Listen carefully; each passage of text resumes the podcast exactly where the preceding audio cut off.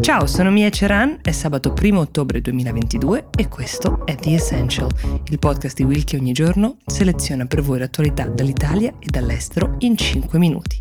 Oggi, come ogni sabato, la selezione l'avete fatta voi. Partiamo dalla richiesta di Agnese che ci scrive da Locarno e ci chiede che cosa sta succedendo in Inghilterra, perché Liz Truss è così criticata. Allora, era lo scorso 6 settembre quando veniva nominata ufficialmente prima ministra del Regno Unito aveva ricevuto l'incarico di formare un nuovo governo proprio da Elisabetta II, che due giorni dopo poi ci avrebbe lasciato. Accadde tutto proprio nel castello di Balmoral, dove era avvenuto l'incontro. Pochi giorni più tardi, The Economist ha pubblicato un editoriale in cui elencava tutte le sfide che la prima ministra si trovava davanti, a partire dalla crisi energetica, dalla riforma del sistema sanitario nazionale e molto altro. La domanda che si poneva nell'editoriale, l'Economist, era se Liz Truss fosse la persona giusta per guidare il Regno Unito in una fase così complessa e delicata per il paese. A sole poche settimane di distanza da quell'editoriale, The Economist è uscito con un nuovo numero che esprime un giudizio piuttosto definitivo sull'operato della prima ministra, anche se è molto presto.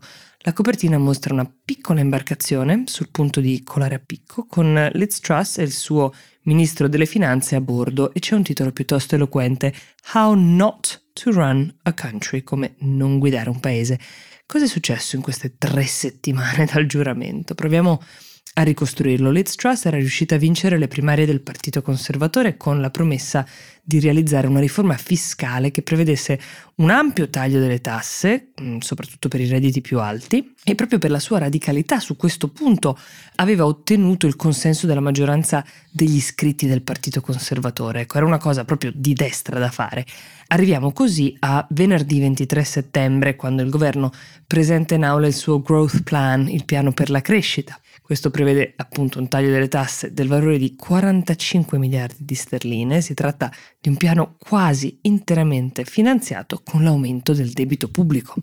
Tra le altre cose, questo piano prevede di cancellare l'aliquota fiscale più alta sui redditi, quelli oltre le 150.000 sterline, nell'ottica di un approccio liberista chiamato trickle down, secondo cui la liberazione di risorse a favore dei più ricchi generi poi a cascata vantaggi per tutti.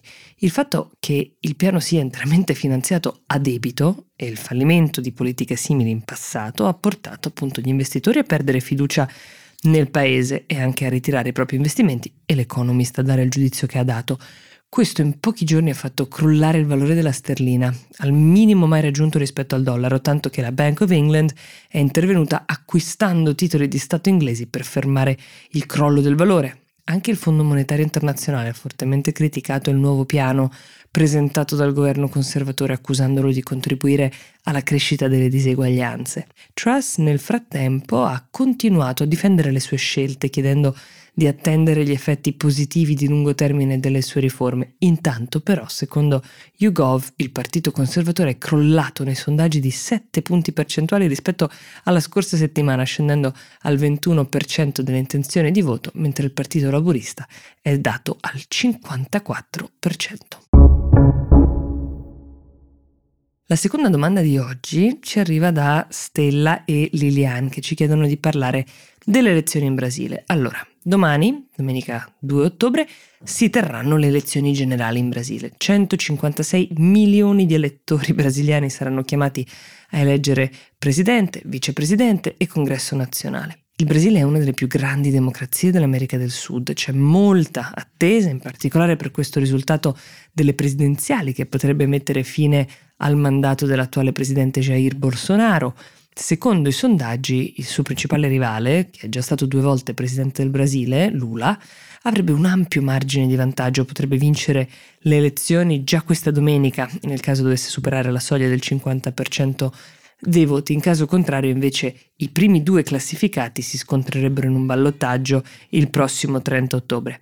Al momento, nei sondaggi, sulle intenzioni di voto Lula è dato intorno al 46%, Bolsonaro invece più staccato, intorno al 33%. Sono diversi fattori che hanno causato il calo di popolarità di Bolsonaro, a partire dalla discutibile gestione della pandemia da Covid-19, durante la quale lo ricordiamo, hanno perso la vita quasi 700.000 brasiliani. Il presidente, tra l'altro, derideva l'uso delle mascherine dei vaccini, minimizzava la minaccia della pandemia. Nel frattempo, lo scorso maggio, Lula aveva lanciato la sua campagna, invitando la popolazione a unirsi a lui per sconfiggere quella che aveva definito la minaccia totalitaria.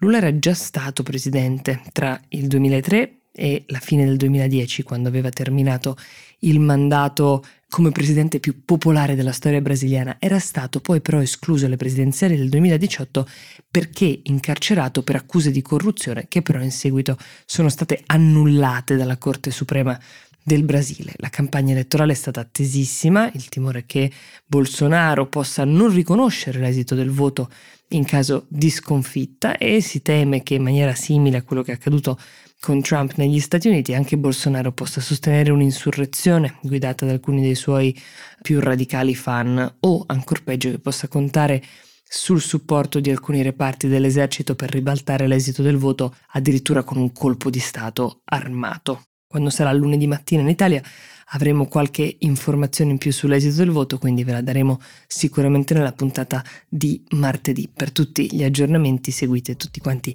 i canali di Will, ovviamente. Io vi saluto, vi auguro un buon fine settimana e vi do appuntamento con The Essential a lunedì.